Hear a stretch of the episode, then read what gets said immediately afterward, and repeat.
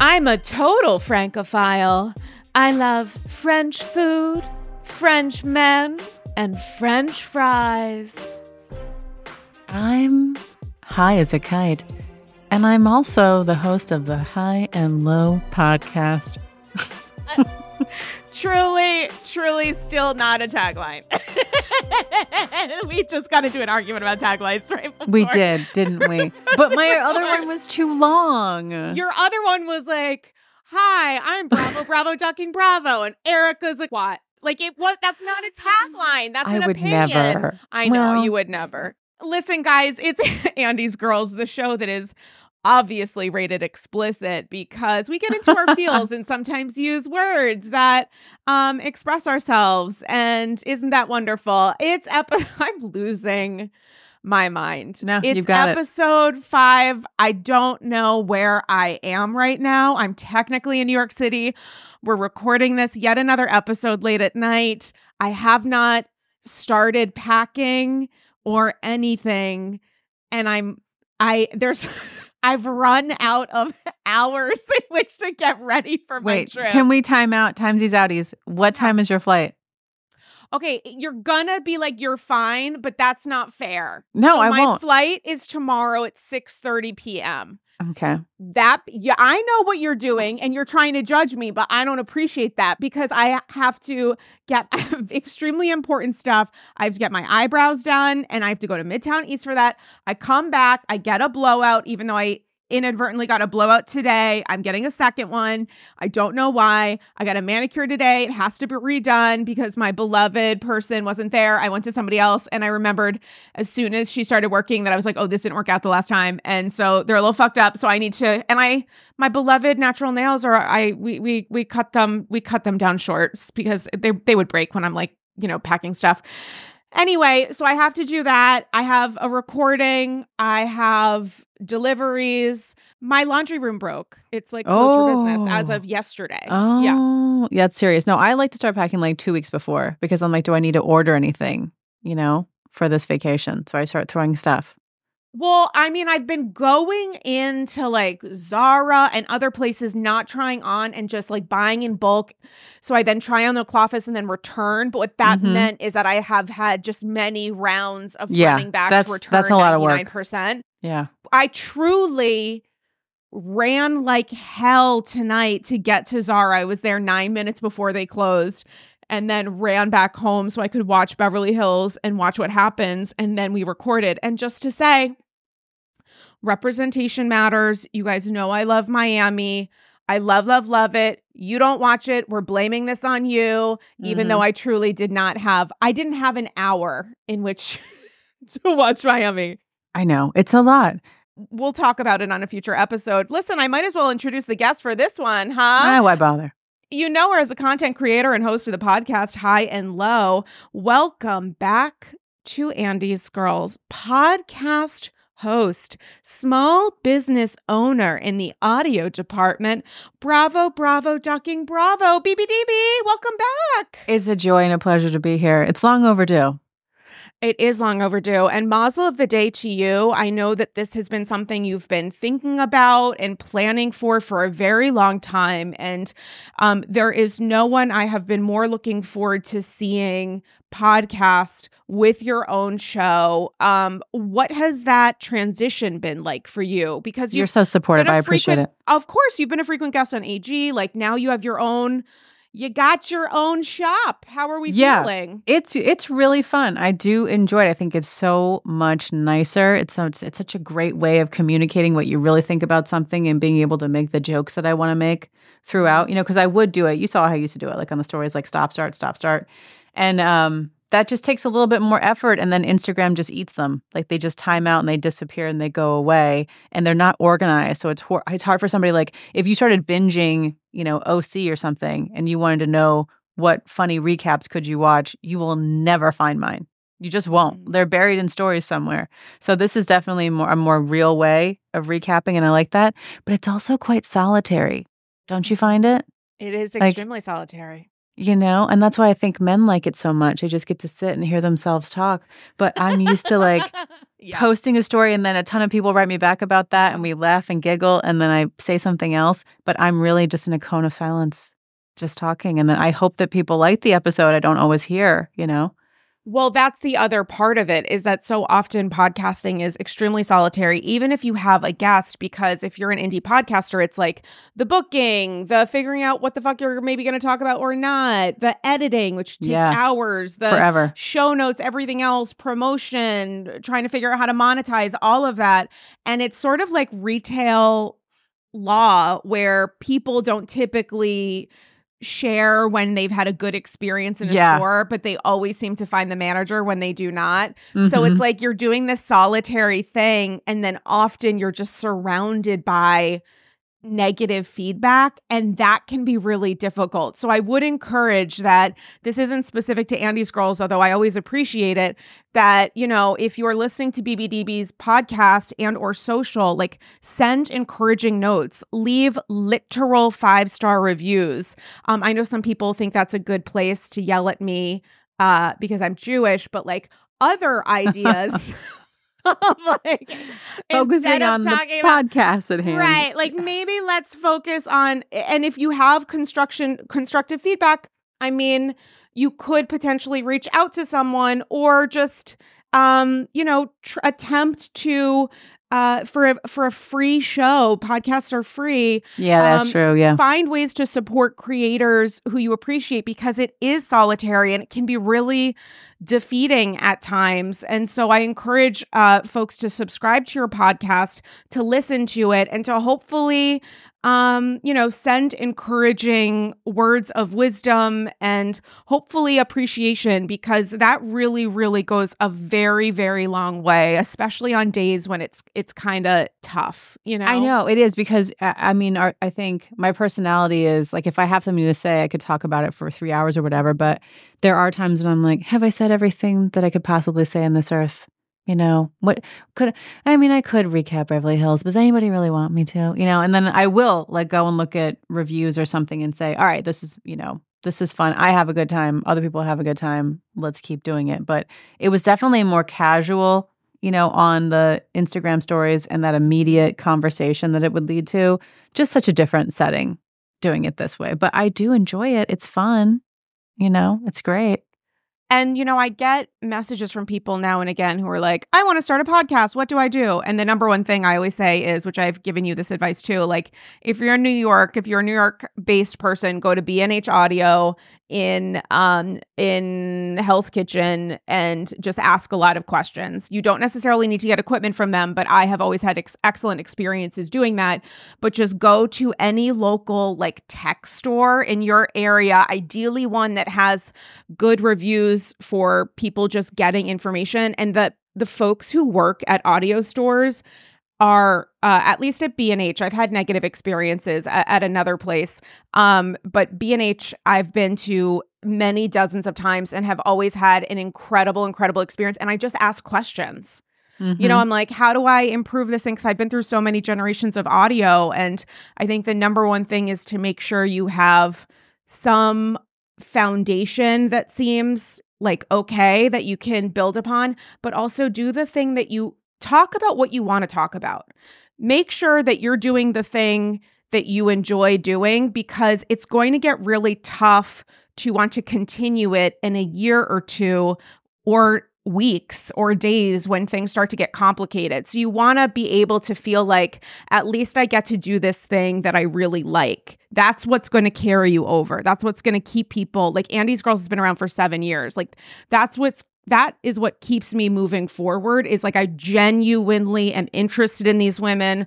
I'm so thankful to have made great great friends like you. Like these conversations are what I treasure and talking to AGs like I wasn't expecting to have this conversation at the start of the episode but like maybe this is you know we're we're leading into women's appreciation history women's uh, history appreciation month and like maybe this is a great opportunity to thank you and the many women and of course other folks too but especially the many women who encompass i think a lot of the foundation of andy's girls and i think it's important when we are talking about women's stories to make sure that we are hopefully listening to and amplifying women because Yeah. there is a way to assume that because these shows are about women that you're sort of covering the gamut. But what's actually incredibly important is to focus on who you are listening to drive the conversation. And unfortunately women in the bravo sphere women creators are not given the opportunity that men are. And so the next time watch what happens says who do you want to bartend? or like god forbid be a guest. Think of i'm not speaking of myself think of women content creators. Think of look at where you're getting uh your your storytelling from because Mhm. Bravo, who I'm who I love, they tell women's stories, but they often rely on a male lens and a male gaze in how those women's stories are told. So just things to think about, things to kind of chew on as we um, approach Women's History Appreciation History Women's Month. Yeah, and that's so true. Men in the Bravo sphere are seen as like a magical dancing frog. Like, oh my god, I- that frog is dancing. Yeah, that man's watching Bravo. That's so novel and interesting that immediately, like, don't pass go, collect two hundred dollars, like, shoots and ladders. Phew. When uh, you know, we're really talking about shows about women and women creators are, you know, not not given the same like novel kind of uh, fandom. It's very interesting. and also criticized at a level that is much stronger and often harsher. I Mhm. don't know if it's like the sense of self loathing or it's our own inherent, like women's voices. uh, Quite literally, the sound of a woman's voice, both her opinion and the sound that you are listening to, are are dragged so forcefully and so harshly in a way that just continues this cycle that minimizes women, which is incredibly unfortunate because I think the whole you know the majority of Andy's girls is uh majority women audience Yeah, I think I checked mine the other day. It was like ninety eight percent Oh, women. I was like, I was like, that's where we thrive, baby. I got no. I mean, I I've got some I've got some men that I've been talking to for years and years and years. You know, as as part of the the following the fan base. But I'm saying straight men as a whole. I don't even know that. I don't think I've ever seen a, a straight man follow me. so, for long, anyway. well if they do send them my way I sure will. Anybody's uncle or stepdad Yeah. or Yeah. former stepdad i guess that doesn't really work out otherwise unless they're mauricio i guess he's seemingly always Oh, available Lord. um listen enough of of the monologue and about the ladies let's talk about It'll some never of the be enough ladies talk, but fine, we'll move on.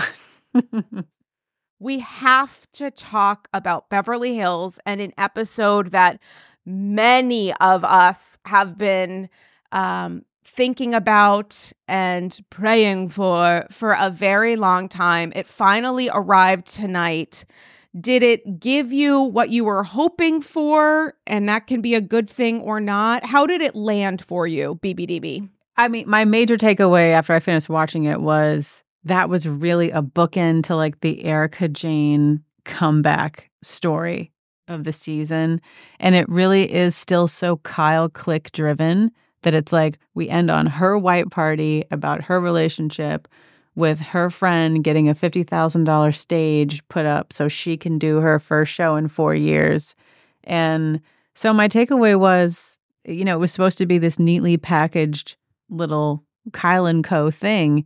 And then, you know, for me, Erika Jayne shot herself in the foot per usual throughout the season because she can't let go of the earrings. She can't apologize to victims and she can't take herself out of her own um her own mindset of worrying about herself and no one else. I don't disagree. Okay. However, I, and I think a lot of this is informed by whether or not a person has seen um Hustler, Hustler and the Housewife, Housewife, Housewife and the hustler. It doesn't potato potato. I someone literally spent two seconds naming that, so don't give it too much credit. As a Sarah with an H, you you would think I would be focused more Mhm. on um where that representation is, but um. So I, I know that that colors for many people uh, and makes us kind of reflect anew on what many of us has, have felt has been genuine, substantial growth on Erika's part, or at least a genuinely entertaining season for her that's been, by many accounts, a lot lighter.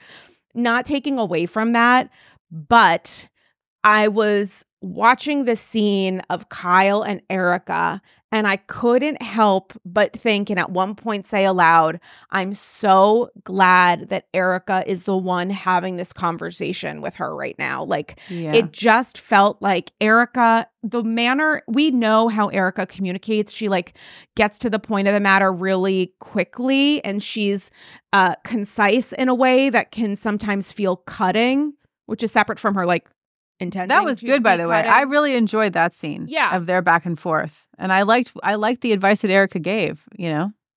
Yeah, I th- I think it was solid, and I think it was. Um, uh, speaking of full circle moments, a moment to kind of connect between Erika and Kyle about just the feeling of like, how do I get through this? And it's not similar situations, but with Erika, there's a sense of understanding of like, okay, your husband told you everything was all right. I know how that feels when you are seemingly being misled under the guise of like, don't worry about it. Don't stress mm-hmm. out. Don't ask any questions. Everything's okay. I, to see the connection between them in that way gave me a lot of hope for what next season is going to look like. It felt like they were really connected, and I appreciated that. Yeah, I mean, if Kyle stays on the show, because she's alluded this season to wanting to be done, but if she stays on, I mean, there's a lot, most of the women are divorced women. So she, there's plenty of people there to support her in this if that's direction it goes, which I personally think that's direction that it seems like she is going in. So what direction? That she's staying? That oh, no, that she is yeah, that they are done. Well, I mean, we're going to kind of jump around a little bit here. Welcome to Andy's Girls. But the end of the episode, I mean, I was emotional. It was very sad. When Portia started crying, I was crying. Yeah. It was terrible. It was the look in those kids' eyes. And we have watched Portia Umansky grow up. We saw her in her goddamn crib. Mm-hmm. Like this cute, curly haired little bambino, this little baby, this toddler. We have watched her grow up into a high schooler, like become independent, have thoughts and feels and opinions, her bat mitzvah, everything else. And to see her break down in that moment and to watch the faces of her siblings also be connected to the grief of what's going on was very moving. And that last confessional with Kyle, who said, you know, there's a big chance that we're not going to end up mm-hmm. together, which is like huge moment number one to acknowledge that and say that out loud and to understand what our reactions are going to be. And also, things happened that made me lose my trust oh, yes. that I wasn't able to recover from. It finally came out. I know. What so what do you think that's for a 27 year marriage to me in my opinion it can only mean that he either cheated or got really close to it and either way she can't get over it. You know what? Mauricio seems to love that goddamn Instagram and I don't know about you, but if I was the husband on the in the spotlight on reality TV, I would be extremely conservative with my boundaries on those same, DMs. Same. I don't know because people screenshot you. Someone message you saying, "Mo, I think you look really hot." I don't think you should respond to that. I don't think you should like it. I don't think you should be worried about, "Uh oh, maybe that person's gonna dislike me, or I'm or I'm doing a good." I think that what matters when it comes to like a show built around potentially your marriage is to make sure that you are being faithful to your wife in how you communicate online versus IRL. Now this is me saying that because I I I genuinely do think somehow social media is related to this. I just feel like he's very online and he seems to be a naturally flirty, charismatic guy, but there have been rumors for so many years and that maybe he's you know cheated and and that became a part of conversation this season as well or this season or last season of like would you leave your spouse if they oh yeah that was the season in vegas like if they um if you found out that they were cheating it, it feels like it's connected to fidelity Mhm. to infidelity It does. in some It way does. And I definitely could see him being online. And I know that you're saying you wouldn't do it and that would, you know, your marriage would be a priority, but he's a guy though. And he's a guy with he's on two TV shows and you know what I mean? He goes out, he likes to have a good time, he likes to party. He goes on all these like boondoggles left and right. I could see it happening. it's also easy for me to say that because I don't work in his industry. Mm-hmm. And a person could potentially make the argument that, like, a part of maybe getting leads is just being friendly for and sure. chatty and Yeah. open. And that can be misinterpreted, but also, how do you draw the line? I assume you do that in conversation with your wife. I don't know that that has happened. I don't know. I don't know either, but I still got the feeling this season that was interesting to hear too, because this whole season it seemed like she was the one that's kind of done, you know, with him, had the ick a few times in the last episode. And he seemed to be that golden retriever energy of like, we're fine, we can work it out. It's fine, right? We're okay. And so in my mind, I was thinking that she's just tired of the same old, same old from him and not having her needs met. And she's reached a point of no longer wanting to deal with that, which is what she was saying to us. And so then for that to hit at the last episode, I just saw things a little bit differently. That maybe, you know, he wanted to keep the like good wife that he had back home. And if he did cheat, then he's like, it was one time. Don't you worry about it. Maybe she can't get over it. And so it, made me look back at things differently. I wonder what other way. Oh, I mean, I'm just thinking it's related to either infidelity or, you know, which doesn't need to be physical. It can be emotional Absolutely. or just behaving in a way that did not make Kyle feel comfortable mm-hmm. and maybe feel respected. Is it possible there's something else at play here? Always. I mean, it's Mauricio and Kyle. We have no idea what's going on, especially not with Kyle stuff. You know, it's obviously it's emotional for her and her family, and that feels very real. But I think she and Mauricio have a very strong 27 year long partnership, and they're still probably being very careful about what they say and how they say it. The fact that she said there's a there's a big chance that we might not end up together. I know that might be like Captain Obvious to some people, but I genuinely was surprised that she said Hmm. it. I really wasn't. I was waiting for her to get there. It just took the whole season, which I kind of thought that it would. How do you think that the reunion is going to go for her? Well, you know, it depends on if Andy is really going to ask her some direct questions and if, you know, Sutton and, and others are going to call her out on some behavior that she showed in the confessionals that really was the opposite of how she was interacting with them on camera. And some behind the scenes stuff of, you know, egging on Annemarie, 8.5 Anne, and whispering to her, just that whole thing. She got away with that scot free. Nobody ever put that together. But if you're watching the show, you see it from the jump that that was sort of her pulling the strings. What do you think is going on with Kyle and Dorit? I think Dorit was obviously just, you know, jealous of or, or feel, you know, because she got that way with LVP. Do you remember that back in the day when Lisa Vanderpump distanced herself or Was something? Teddi? When she became closer Yeah. with Teddi? And so Dorit's kind of like that, you know, and I um I just think that's that's a turnoff for Kyle. She seems to not be not enjoy that. She seemed very irritated with her several times throughout the season. You know, riding in the limo and she kept bringing it up like, I guess I have to get your name tattooed on me to get some attention. and Kyle's like, "What? Stop it!" So she just isn't. And uh, she said Dorit offended her, asked her too many questions a couple different times, didn't want things on camera. So I think they're having an issue, and I think rightly so because it's none of your beeswax, Dorit. She doesn't need to tell you everything about her marriage. And yet Kyle's priority is in, you know, focusing on her friendships with her, you know, circle of friends. So why wouldn't Dorit think that it would be appropriate to ask questions, not just because of their friendship, but because of what the fuck they're supposed to be doing on this show? Yeah, I mean, but Kyle said to her like, you know, we're always we've always been like couples friends. So to me, that's different. Like if she's been one on one friends with people for a long time, that's different than the only way I've ever known you is like we always hang out as couples. So maybe that was part of it. I don't know.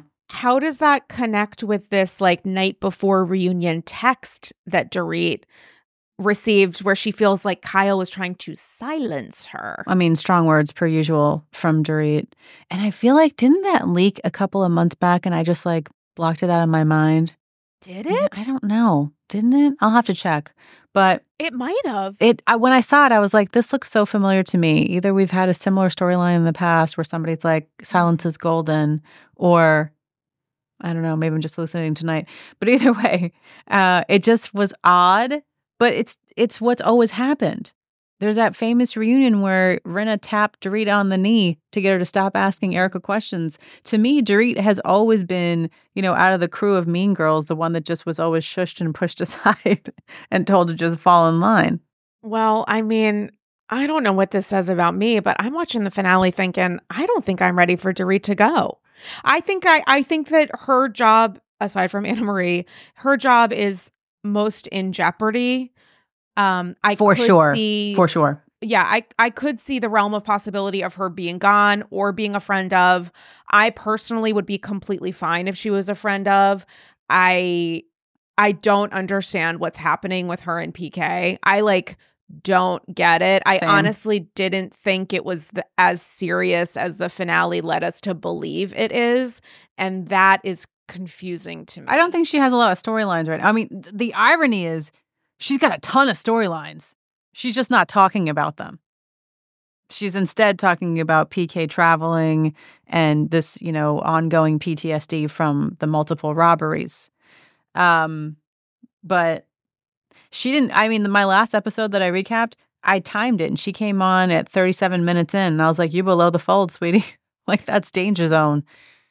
You're not even in the first more than half of the episode but there's not a lot of there there right now other than like some coke commercials and whatnot she could turn that around she could get into it you know but she's not she's not going to more than likely so but i did think it was pretty serious that he was gone for 39 days i would i would bristle at that a father of small children uh, leaving her solo for that long yeah, and in one of her confessionals, she's talking about the fact that like I'm gonna fuck this up, um, but something along the lines of like he says he wants to improve. He says he wants to like work on himself or us, but his actions don't show. Yep, she just said that his words, but not his actions. Yep, that's that is a that's a a pretty strong rebuke. Like I I know that people might feel like that's just again seemingly obvious, but I, I think that's a very significant rupture. Yeah, she has said some very cutting things about him this season, but then they usually giggle it off. So I never know with her what's her real ultimatum and what's her real line in the sand, and what are you just trying to ratchet up to keep us dangling. Do you think that they're approaching some sort of No, for some reason I can't see her ever leaving him. Isn't that weird? It's just in my mind the way she is with him. I just think there's so much love there. But I also think with these goddamn men, at a certain point, it's like shit or get off the pot, but then it's eh, but then they're like constipated and it's like, oh, okay, you don't need to shit. Okay, no problem. Like they're just so used to having their wives, their partners, or their universes operate around them. And their wives have come to a point of feeling like I'm not going to rotate around you anymore. Mm-hmm. So, what happens if this person who you have supported, who's been the financial provider, the caregiver, what if they're not giving you what you need to provide and care for yourself? Like, how do you deal with that if PK makes the step of saying he wants to change and then doesn't like how, genuinely literally how what does a person do with that i, I am going to be really honest with you i think especially for pk and Dorit, a lot of it would come down to financial like what does that mean to split up they have a lot of debt right now it's like still over a million dollars to the irs i believe and then state taxes and all kinds of other stuff. So I'm sure that weighs on them. But again, this is the real stuff that they don't talk about and that we don't see. They're just like, Puppet, you're gone for 39 days. What's he doing? What's going on? Why's he got to be over there that much? Tell us about the financial woes. Like, we got people on other franchises getting into it like nitty gritty of of things, but we're just like pretend that that didn't happen, you know, with Dorit and PK. Shout out to Astepro for sponsoring this episode and providing me with free samples. Astepro is a first of its kind nasal allergy spray. It's the fastest 24 hour over the counter allergy spray. It starts working in 30 minutes, while other allergy sprays take hours. Astepro is the first and only 24 hour steroid free allergy spray. It delivers full prescription strength indoor and outdoor allergy relief from nasal congestion, runny and itchy nose, and sneezing. Living in New York City is not easy. Just ask Sonja trying to sell that house. There are so many mornings where I wake up and think, oh my gosh, I'm having the worst cold of my life. And I realize it's actually from allergies. When my nasal allergies flare up, and that happens when the season changes and the temps get a little warmer than they normally are, I use Astepro, and I'm amazed at how fast I'm back in the game. And that game is looking for Dorinda on the Upper East Side. Astepro always has my back and nose. Get fast acting nasal allergy symptom relief with Astepro. Go to asteproallergy.com for a discount so you can Astepro and go today. A S T E P R O allergy.com. Astepro and go. Use as directed for relief of nasal congestion, runny nose, sneezing, and itchy nose due to allergies. Paris is always a good idea. And when I schlep on over to Europe, to my favorite city in the world, I bring with me a few important phrases that I have learned from housewives. C'est bon, c'est bon. Chic, c'est la vie. Je m'appelle the Countess. N'est-ce pas, Luann? and while those key phrases are important when speaking to any French bravoholic, for other matters of life, that's where Rosetta Stone comes in. Rosetta Stone is the trusted expert for 30 years with millions of users and 25 languages offered, including, of course, French. It features fast language acquisition. It immerses you in so many ways. There's no English translations, so you really learn to speak, to listen, and to think in that language. It's an intuitive process. You pick up a language naturally, first with words, then phrases, then sentences. J'adore Chris Manzo. Et toi? There's a speech recognition filter which gives you feedback on your pronunciation. It's convenient with desktop and app options, and it's an amazing value. Rosetta Stone's lifetime membership has all 25 languages for any and all trips and language needs in life. That's lifetime access to all 25 language courses Rosetta Stone offers for 50% off. A steal. Don't put off learning that language. There's no better time than right now to get started. For a very limited time, AGs can get Rosetta Stone's lifetime membership for 50% off. Visit rosettastone.com slash today. That's 50% off unlimited access to 25 language courses for the rest of your life. Redeem your 50% off at rosettastone.com slash today. Today. Conversations around wellness and weight loss can be complicated. There's the Instagram filter we all see on IG and social media, and then IRL. And between $20 smoothies and daily ice baths, everyone is doing the most to hack the health system. But there's a better way Ro. Ro provides access to the most popular weight loss shots on the market. Over 200,000 people have already chosen Ro to help them lose weight. And you can sign up from the comfort of your own home.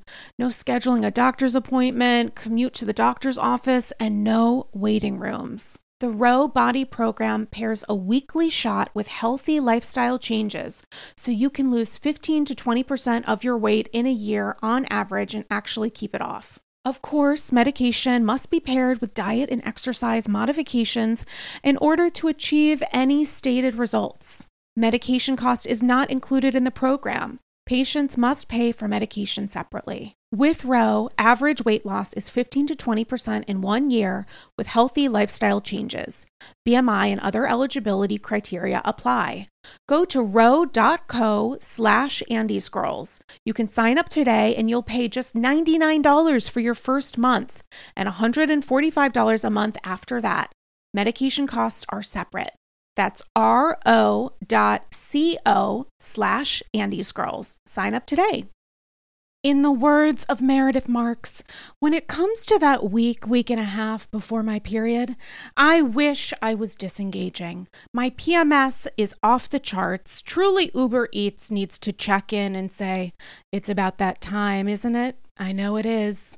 The cravings are crazy. I want to crawl out of my skin. Now it's easier to manage PMS with Estro Control. Happy Mammoth, the company that created Hormone Harmony and Estro Control, is dedicated to making women's lives easier.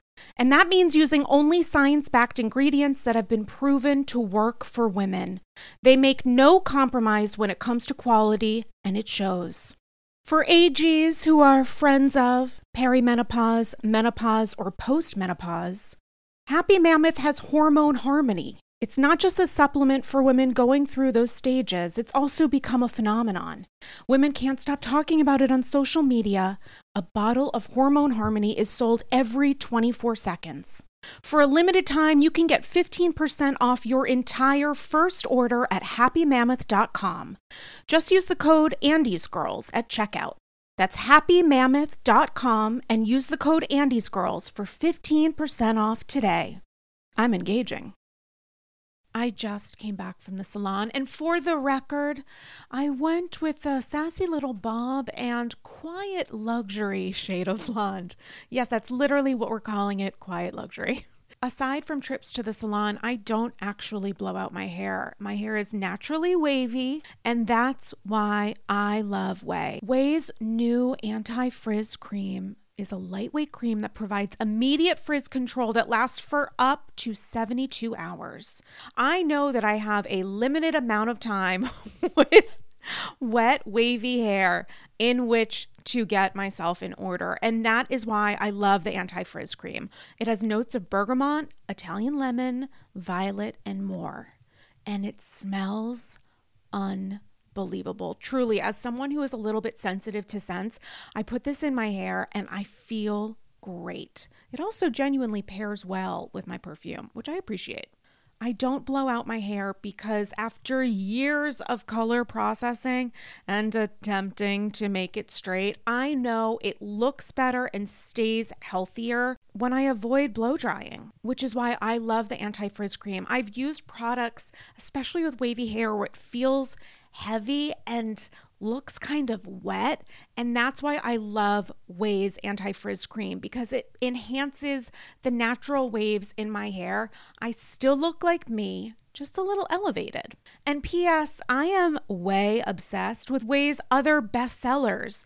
Their leave in conditioner, detox shampoo, my personal favorite. Frizz free up your schedule with Ouai. Go to T H E ouai.com and enter promo code ANDY for 15% off any product.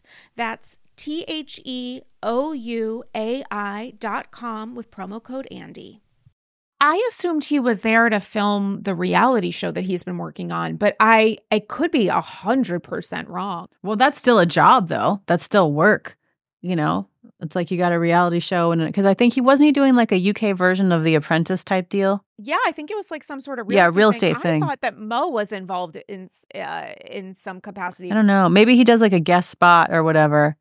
You know, it's different to me if it's a, a planned TV shoot, maybe I one agree. that runs long versus business meetings. Like if if he is not allowed to mention that it's a TV show or they have chosen not to mention it, I don't know why you would make that choice to self-produce in that way. It does feel like there's been guidance, but like it it's clarif it would be clarifying for me as a viewer if it's like the shoot is running late, but it feels like the reason they can't say that is because it's then it's not PK the businessman who also does stuff with Boy George. Then it's like PK is now a reality TV star and they don't want to break that bubble. But we're focusing a lot of their marital strife on the fact that he's not present physically Mhm. in the same country.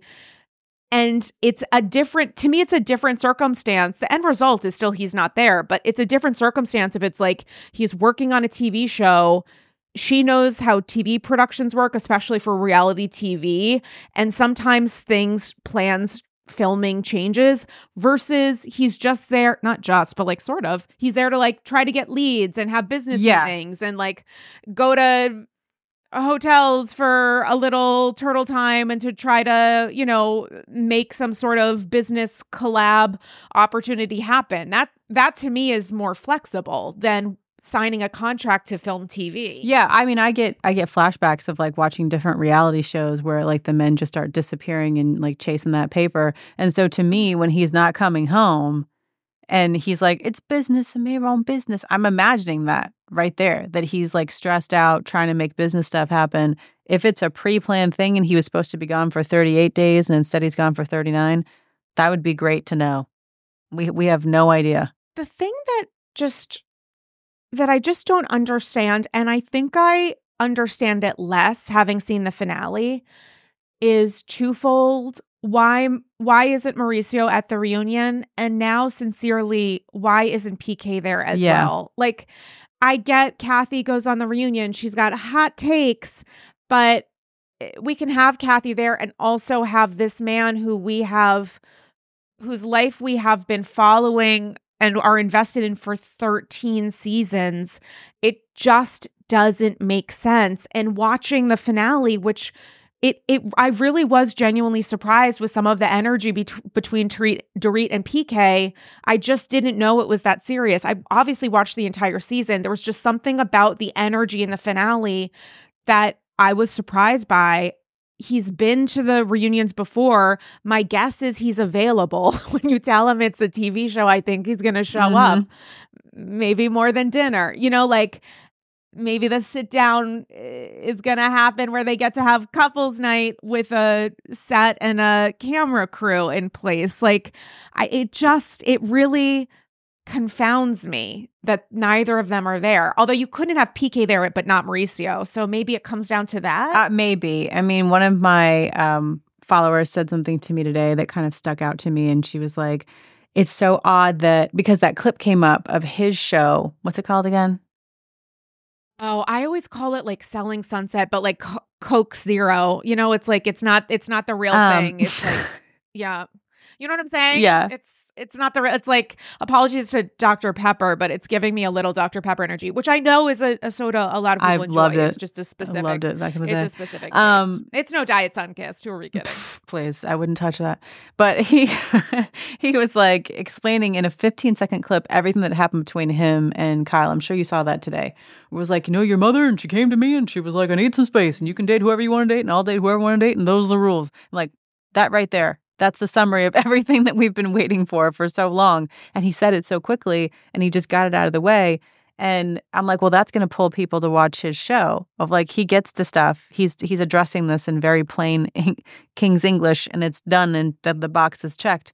And I'm like, did they do that?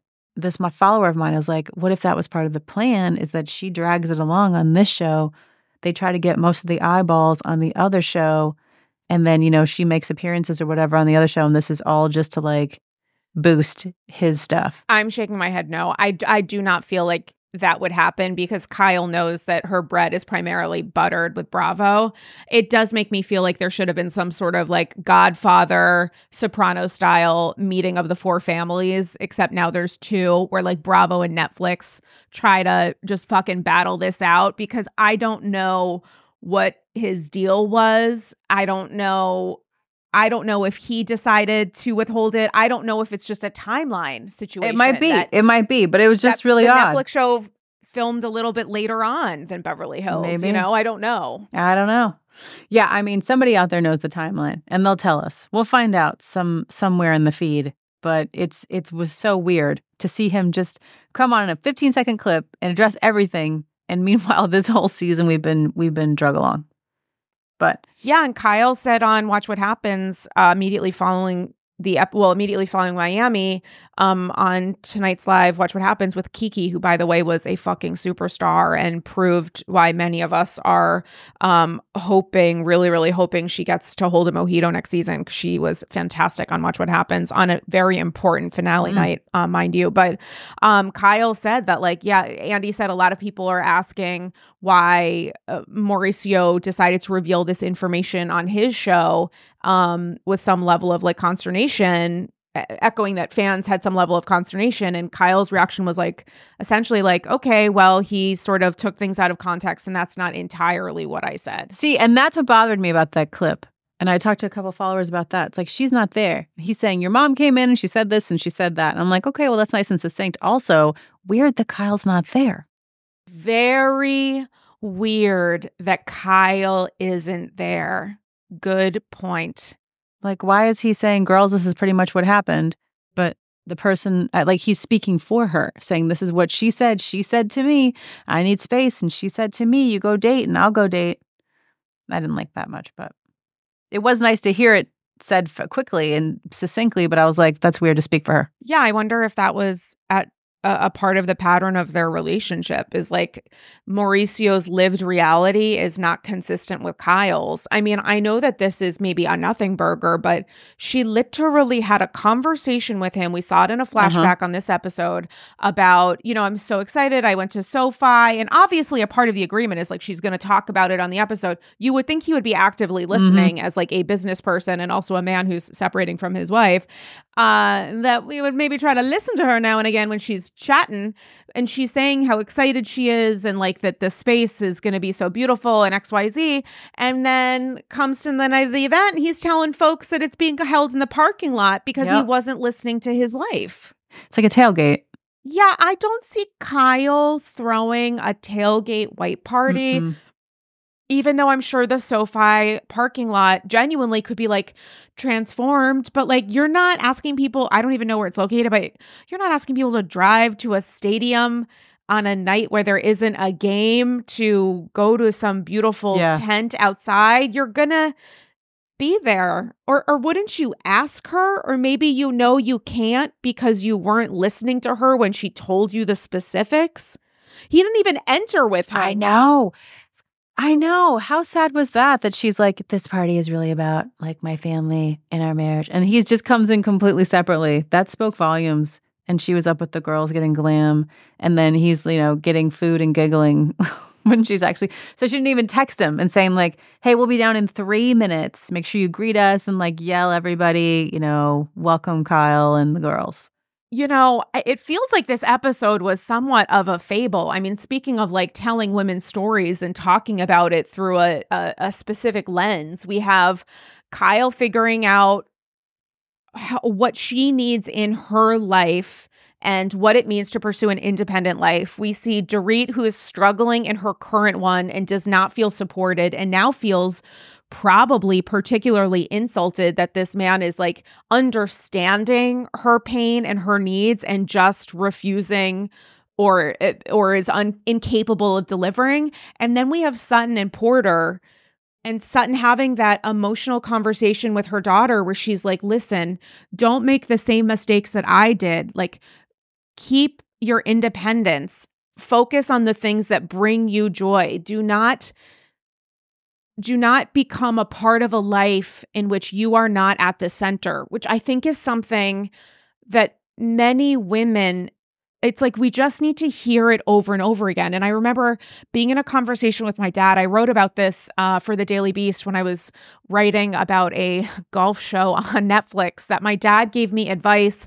I forget if it was in high school or college at the moment that we're talking, but we were driving through Providence, and he said, you know, there are two things that you need to do. One is make sure that you, and he was a divorce lawyer at points, you know, he's a civil litigator, and make sure that you are making your own money so you never depend on a man. And this is someone who litigated any number of uh, acrimonious divorces. Mhm. And two, learn to play golf because so much business happens on the golf course. Do not limit yourself, um, especially when you're in male dominated fields. Mhm. Now, I did not listen to the latter, although I- every now and again, I genuinely think like I actually kind of want to take a golf lesson. But I think what Porter is understanding it's a difficult lesson to have to learn this through your parents' divorce. But what she's seeing in her mom, I think, is so important. And we can focus on the $68,000 earrings, which are gorgeous.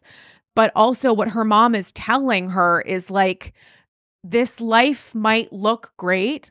And we have a lot of privilege, extreme privilege, but also you need to focus on yourself. Like you need to create your own safety net. And no amount of money, by the way, is going to protect Porter from marriages that might not give her what she deserves. Yeah, absolutely. I thought that was a very powerful thing. That was a very powerful moment. I thought it was really nice, you know, that Sutton is spending time with her daughter and making these these messages, life lessons very clear to her, you know, and saying how hard it was and how much she struggled when the father said he was leaving. And, you know, now he's leaving the country. And that's a big thing for the entire family to have to deal with. And it's a big lifestyle change for her son, her minor son, to now be 100% with her, you know, until he's graduated from high school. And I know that there's been like some LOLs, and I'm not casting aspersion on them of like Sutton being like, what am I going to do? And I have to renegotiate, you know, child support or whatever. That's else. a big deal, though. My God, to have to go to court and do all of that, it's not fun, I'm sure. Yeah, I'm sure it's it's paperwork. No one's saying that she's like going on the dole when she's getting two hundred thousand dollars right now just to like keep doing. I thought it was three hundred. Like, might be. I mean, you know, at a certain point, the K is like Yeah. one, Yeah. seven. It, this is this is Play-Doh Yeah. money. Um, it's we're we're doing Monopoly, um, but that's not it. It's it's just the idea of Sutton needing to adjust. And if we have seen anything of Sutton, she gets a little anxious and reactive when things happened to her that she was not prepared to receive. Mhm. And I think this is because it's so emotional, it's complicated. I didn't realize that she and Christian had lived so close. I didn't know that either. And I was like, well, that's a very big deal because you know that you just have someone down the street who can who can come help you. Yeah, and I don't know the ins and outs of the Sutton concept like financially, but it is a very big deal that it survived COVID.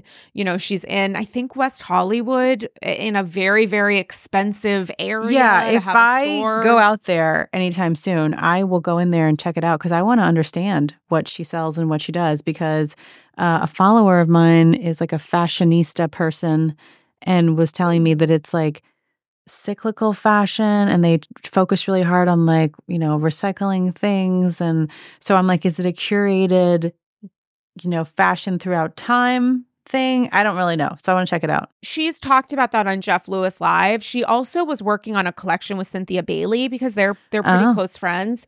Um, so it's like she she sells different things, including this line where they're using oh god I forget it's yeah it's something it's something about listen to Jeff Lewis Live at the end of the day I forget the details I'm like I don't I don't know but I think there are also a variety of price points there too and I have to shout out Avi who gave me two Sutton mugs. Oh, um, that's nice. That's nice. Yeah, he's he's a delight, and he was also just he's just he is just so fun. He- She can never ever stop working. They have the funniest am back and forth. I enjoy his look into the camera occasionally. I like it. It's a very funny dynamic. Can I ask you a question? Always. Um, what do you think about that Brandy quote unquote caught on mic moment at during or at the start of Erika's show? Brandy caught on mic. Did I say Brandy? No, I meant Denise. Oh, This is I'm so ta- you guys. I have recorded episodes. no. And the thing is, I'm so high that I was like, I totally missed that Brandy was there. You know what? And that happened during the I did a full reading of the Sandoval New York Times piece for Patreon. Oh, yeah. And at one point it was like the word was like ho- uh, the word was like restaurant and I accidentally said hospital. I think my brain was like on fire. Well, one can so lead to tired. the other. Yeah. quite quite literally and sometimes it does when you have a taco. But um yeah, what did you think? That's so that is such a subconscious something that I did not say Denise and I said Brandy. is. So like I don't even know what to say about that. But continuing on, what did you think about that quote unquote hot mic moment? I mean, I I loved it. That's just me, though. What did you think? I thought it was kind of a Franken edit. Really? Like I it did not we didn't see her face. The clips that they used of her allegedly saying it at that point were odd. It was giving me Cynthia Bailey energy when she was allegedly shit talking Yeah. NeNe and the and knowing about Kenya, which she has said repeatedly Mhm. was a manufactured edit by production that really upset her and obviously damaged her relationship with Yeah, NeNe. There was something about it where I was like, I'm sure she said I, it, it made me question when she actually said it and to Mm. whom because the audio was so muffled that something felt off. See, I, I just love it when a fourth wall comes down or they give us a leak of audio of any kind. So it's always exciting. True. But yeah, I hadn't had time to really like mull it over. Like, would they plot this? Where's this from? Show me the receipts. I think sometimes they just do people dirty. Oh, they do all the time. especially those yeah. who aren't like full time. It's like this person is like barely on the show. Don't you want her to continue to cameo, or do you feel like she will participate in the show regardless of whether or not you fuck with her? That's probably what it is. Yeah. But then earlier in the in the episode too, you know, when Garcelle's getting her glam done and she said, Yeah, Denise, you know, made a dig about Erika saying, I didn't know you could do that, lip sync, you know, for a for a Vegas residency. It's funny too. a big part of the episode and of Watch What Happens seemed to focus on this people exclusive. So much energy on that. so much energy, seemingly dropping without Kyle and Mauricio's consent. Mauricio being focused on who leaked the story is interesting to me because I I would feel very paranoid if I was him about like who is aware of our lives and is it just a whisper of like so and so talking to so and so talking to so and so talking to so and so or is it someone they're close to who maybe also has friendly relationships with media that that would drive me up a wall if I was Well. I find that whole thing really confusing because People Magazine is usually like a confirmation. Something is is pretty legitimate. So it's weird that they would run that without confirmation from one of the two people directly involved. So their confidence level to run it as a this has happened for sure means to me that it would have to be somebody extremely close to them. And then it's still weird that they would run it and risk burning bridges with the two of those people. So I'm like, is that real that you didn't know who leaked it or did you guys leak it? It's just odd. I don't, I genuinely don't think that either of them leaked it. And I think Kyle talking about the impact of her kids not being aware of it. That's the, true. I, I wouldn't think that they would do that. Yeah. I I really don't think that they I genuinely that's one of those things where I'm like it's not even a question to me and I also think the fact that I believe that Mauricio is probably obsessed with finding out Mhm. who did it. I really do not think that came from them, but that also makes me sort of question the dynamics because typically you know, people, the team at people, it, it's several people have pretty friendly, chummy relationships with Bravolebs and other celebs. Obviously, some of them are more positive than others, but it it's usually some sort of like quid pro quo mm-hmm. kind of deal of I'll scratch your back if you scratch mine. So the fact that they actually, God forbid, had like real information that they were putting out without the A-OK from Kyle and Mo. I know that some people listening to this might be like, but they don't need that. They can run a story. True, but also there are other dynamics at play at a at a publication at people that don't exist or it exists in a different way at other um outlets and for that to happen in that capacity uh seemingly without any input from Kyle or Mo is is surprising to me. Yeah. It is. Yeah. No, I agree. But it, uh, you know, what a weird like finale episode. I can't think of another episode where it's been like that, where they end it kind of almost a little bit over midway and then it just focuses on one person for that last chunk. I know it's happened recently. Really? Yeah. Hmm. I I can't think in my head, but I know that it has. You'll yell it out. It'll come back to you while we're talking. It'll come to me, you know, while I'm walking the Champs Elysees. Mhm. Um, I'm not walking the Champs Elysees, but while while I'm walking in Marais at some point uh, this weekend, um, yeah, I don't. The energy was um, it was like a classic Housewives episode, noting that we, some of us felt fairly tense about what it was that we were actually going to watch. And also, I was thinking, like, is it going to be enough? Because you motherfuckers should have given us a full hour of this shit, Mhm. not the second half. But all of that being said, I was kind of overwhelmed with the energy. I was like, very, it felt big It did. and it yeah. felt sad in a way that was um not that it was tough to watch because I don't think it was it wasn't a tough watch for me personally. It just it was emotional. It was It was. Now, how did you like the uh, the levity, the comic relief that Rob brought to it when he gave his opinion of who reached out to people? I was like, Crystal, I yelled. why you're trying to get him to shut the fuck up, but let this hand continue to talk because he he knows, knows. how to get that diamond secured for next season and let him do it. No, he just had a really solid theory, and she's like, "Don't worry about him. He's just, you know, just the movie director talking." And sometimes he's just, he's just like coming up with ideas.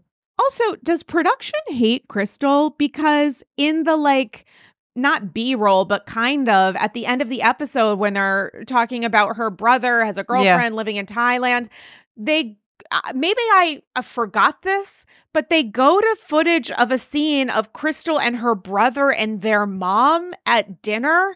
How do we have multiple conversations referencing Crystal and her mom's relationship and some tension with how her brother is treated and his significant others and a control thing and that dynamic and him trying to find his own independent life. How do you have those conversations and not include a dinner with the mom? I know.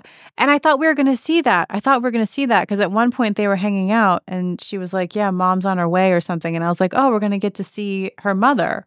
And we never did. So I don't know. That was odd. Because that was the crux of it was that her and her mom, you know, were so focused on him and concerned with him. And we never had a scene with the family. So I don't know. Choices were made to sell us Coke instead.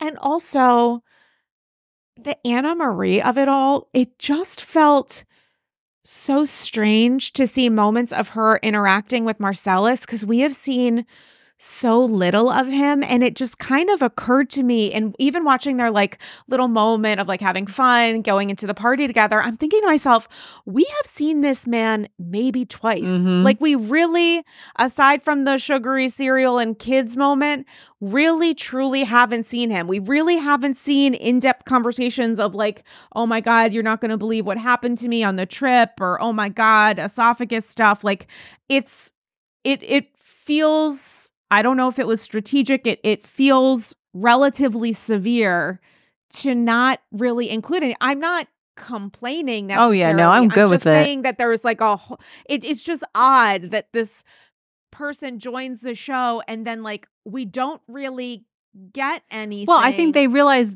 they made a mistake. I think they realized pretty early on they made a mistake. We didn't even see her till like episode four or five, I think. I think she said that happened because she was cast mid-season. Well, th- you know what? Okay, then. That's an issue Yeah, too. Maybe don't do that again. Maybe don't do that again. And so then, you know, at the very last episode, to have her really not, she barely was on there. She was barely, I would, I forgot you were there, Annemarie. And that's, I'm fine with that as well. So I think they just realized, oopsies. Sorry, Mulligan. Don't hold it against us, guys. Not as bad as Peggy. Oh, no, no one could ever be. I wonder what's going to happen with her at the reunion. Like the trailer, I was into the trailer, also the set and their outfits on camera looked gorgeous. Crystal's Like, dress. yes. Crystal's dress is like a piece of art. And and you know what? It, you, it, when you see it up close, because I don't know how it got on my feed, but her dress itself had its own like Instagram post, and the designer they showed like the bead work on it. It was stunning, amazing. You know, Well, I have to say, Garcelle's dress on oh, camera, oh, gorgeous. I thought was gorgeous. Like honestly, the cast in those, you know, just like the regular production photos of them just like standing those moments, it didn't feel like a moment. But then when I saw the trailer and it's like this fluid moving background similar to Orange County, Mhm. it felt dynamic, it felt expensive Yeah. to see the ways that they're outfits and the colors that they were wearing and the textures, it it it really felt elevated. It did. It did in a way that I was like, "Ooh, this is going to be fun to watch just truly based on the visual alone." Mhm. And then how funny that Salt Lake City had like the Pirates of Penzance. You know what I'm saying? Like Orange County, elevated, tasteful, undulating colors background. Undulating. Now we have, you know, Beverly Hills, upstate, up, up, ca- amazing. And then we got we got a pirate ship. It's just weird. It's just weird. I mean, I think it adds to the to the fun of it that they were. It does, but it's like this is these are obviously like two different daddies, like different production companies were involved here. Like these circle the thing that has nothing to do with the others. Yeah. honestly keep whoever designed that because I just Yeah. what they do. now. I mean, it's fun. It really is fun. It's just it doesn't go. It's so odd, but we embrace it. I- I can't believe we're at this point in history. I just I I do feel a little melancholy about where we find ourselves. Well, you know, if we've learned anything from watching Kyle, it's that she feels extreme pressure for what the outside world is projecting onto her. And I'm yelling at the TV, like, people are just dramatic online, Kyle. You have to let it go. If two penguins at a zoo break up, you know, the world falls apart. People project, it's okay. And um, so, what we'll do is we'll say we're so happy for Kyle and what comes ahead.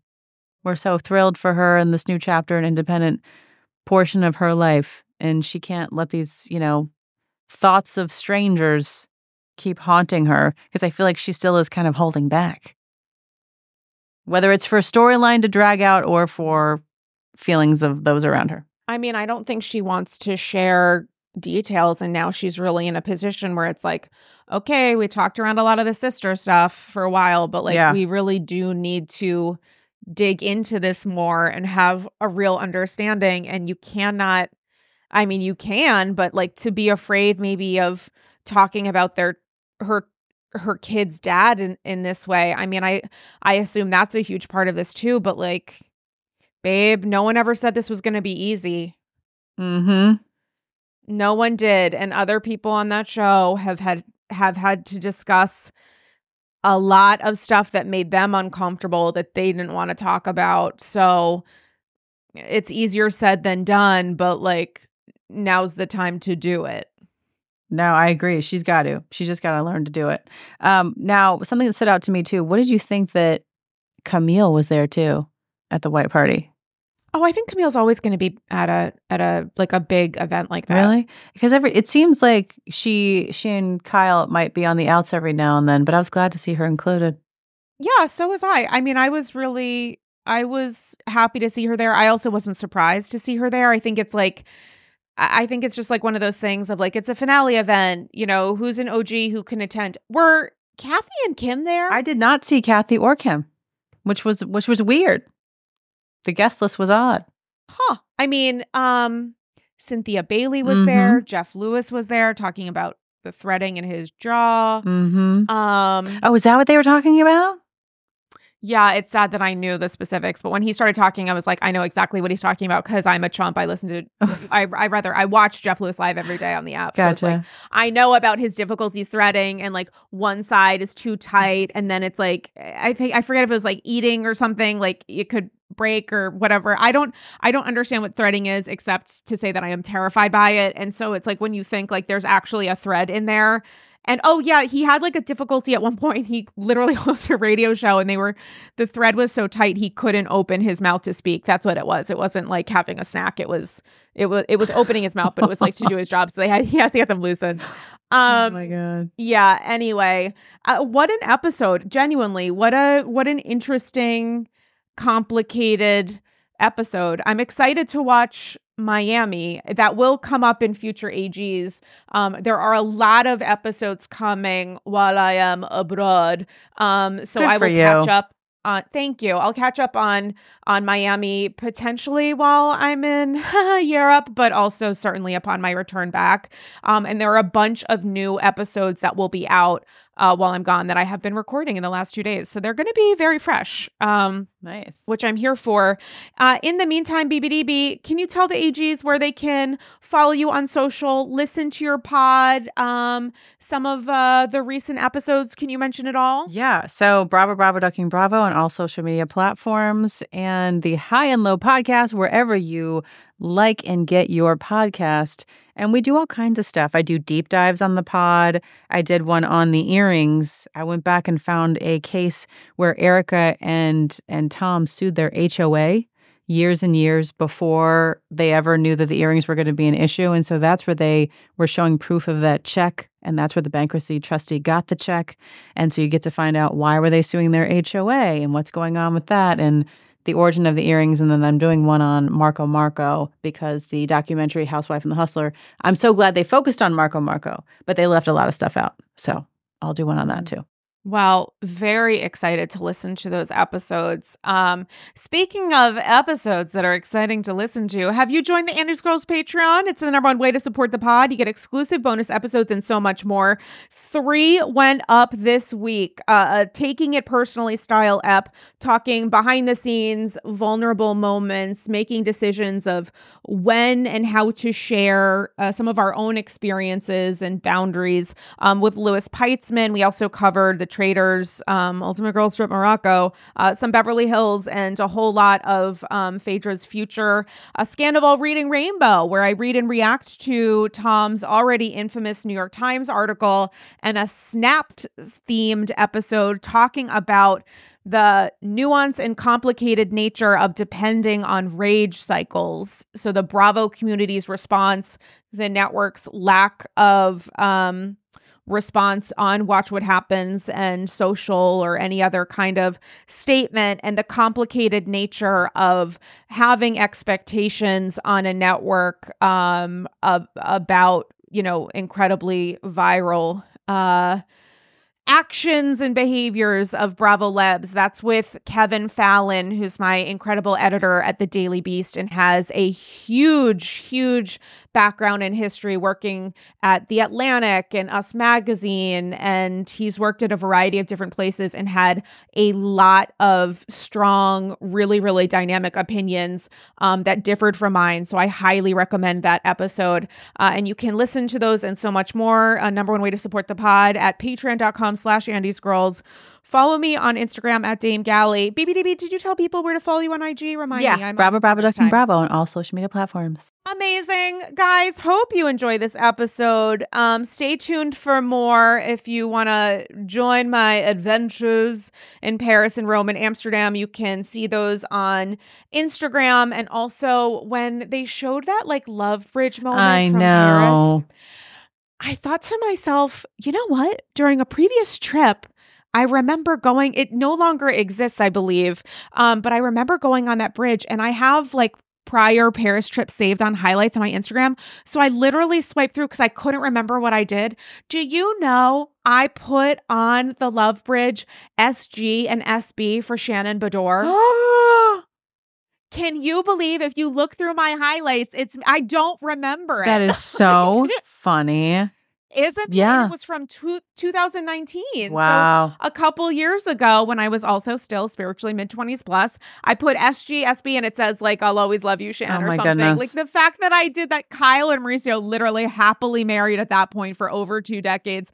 And here I am being like, I stand for Shan and leaving that as a moment. I think it, I actually do remember, I think it was like four euro or something. Oh, that's hilarious. Might have been even more. It might be like a couple more, but you know, Worth it. Loving Shannon is priceless. So there we go. Um, BBDB, thanks so much for being a part of this episode. You know I adore you, and you're one of my favorite people and voices in this wild community. And Likewise. um, I'm I'm so thankful for you coming on the pod um, as frequently as as you do. I hope that that does not change. Um, and aren't we so fortunate that uh, folks can go from finishing this episode to listening to yours? Um, we are. It, it is a it is an embarrassment of riches at points to have so many unique opinions expressed in this world and community. And I encourage people to listen to a diversity of them because um, it's important to feel heard. It's important to feel challenged. It's important at many points to feel uncomfortable and to just kind of open ourselves up to opinions and takes that are different from my own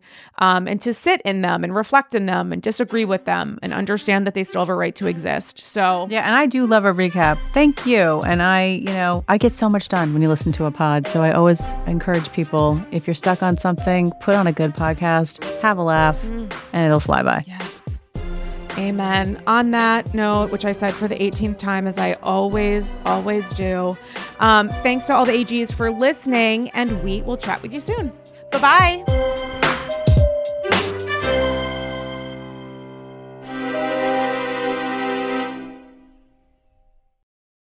When you make decisions for your company, you look for the no brainers. And if you have a lot of mailing to do, stamps.com is the ultimate no brainer.